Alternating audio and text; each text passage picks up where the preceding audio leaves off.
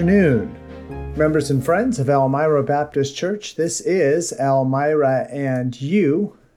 I'm Pastor Scott. Today is Monday, August 8th, 2022. Welcome. What an enjoyable day we had yesterday. I have to admit, I woke up not feeling 100%, and God was so good. It's a reminder that we always are dependent on God's grace.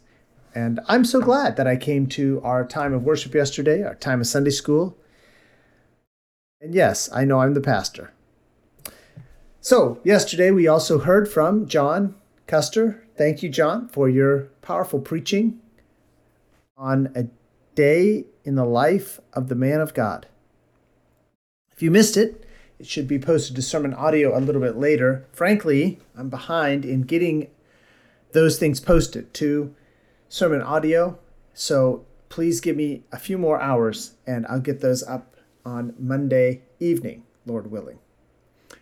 It's a reminder to me that some of you are paying attention and you have already wondered where are my messages from Sunday? Well, they are coming. Sometimes there are technical difficulties and sometimes there are time and scheduling crunches. But we will get those up for you and it will be soon. Did you read God's Word in the past 24 hours? What did you read in God's Word? Did you read it diligently? Did you read it prayerfully? Now, this is so important. We're just going to keep coming back to this. Yesterday, we talked about illumination, how God can open our eyes to the truth that's in His Word and make application to our lives. But we have to be reading it, it's through His words that He teaches us. Let me encourage you to get your prayer requests in by Tuesday, late morning. We'll put those into the prayer bulletin. You can call, text, or email Cindy with your request, and she'll get those in. Getting your requests in early enables everyone to receive the request on Wednesday night. It gives us more time to pray on Wednesday evening. When something does happen on Tuesday or Wednesday, I understand that won't make the list, and we'll share those on Wednesday evening. But where possible, get your requests in early. And then remember to keep your requests updated. If we don't hear from you uh, and we don't know what uh, the update is, we don't know what's happened, sometimes we'll end up uh, dropping those off because we, we don't know how to continue to pray. So just keep us updated. Even if your update is everything remains the same, keep praying for and then whatever your request is. For our devotional today, I want to do something a little bit different. Turn to 1 John chapter 5, way back in the back. 1 John chapter 5, verse 21 says this Little children, keep yourselves from idols. Amen. Little children, keep yourselves from idols. This is John's final admonition to his readers to keep themselves from idols. Watch out for idolatry. Now, it's easy for us to miss idolatry today because we don't have little statues that we set on tables. We don't have temples the same way that they had temples back in the first century. But the truth is, there is a modern day idolatry.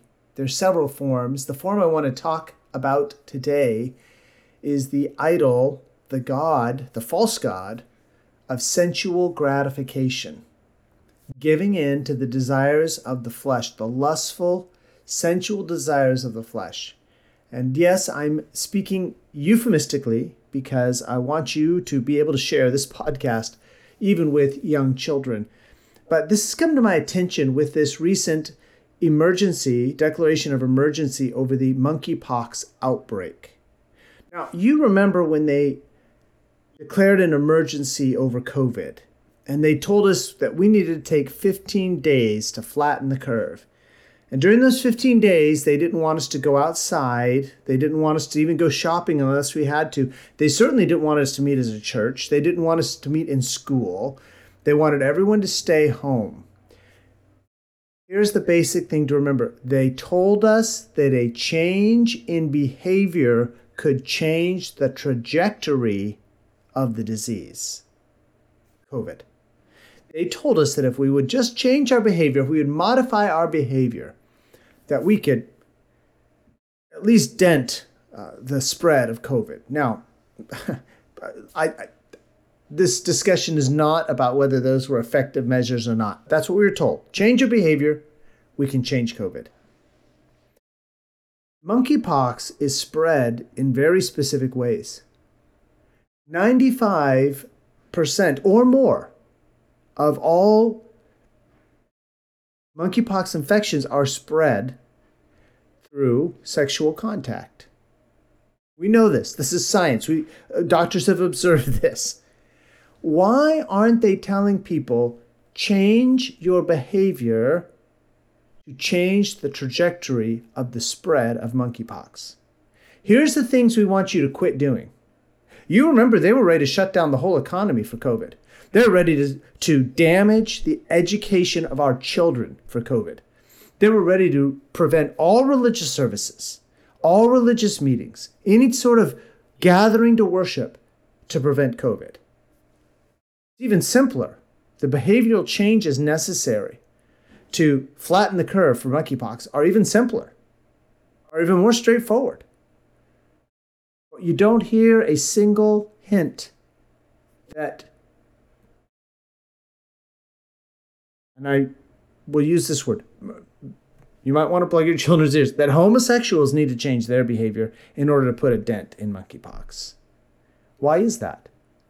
Because sensual gratification is the false religion, is the false idol. You remember during COVID, we had to end all elective surgeries. If you had an elective, elective surgery, you needed to postpone it. But abortions, oh, they could continue nonstop. Why? Because our God, the false God of America, is sensual gratification. Let that sink in.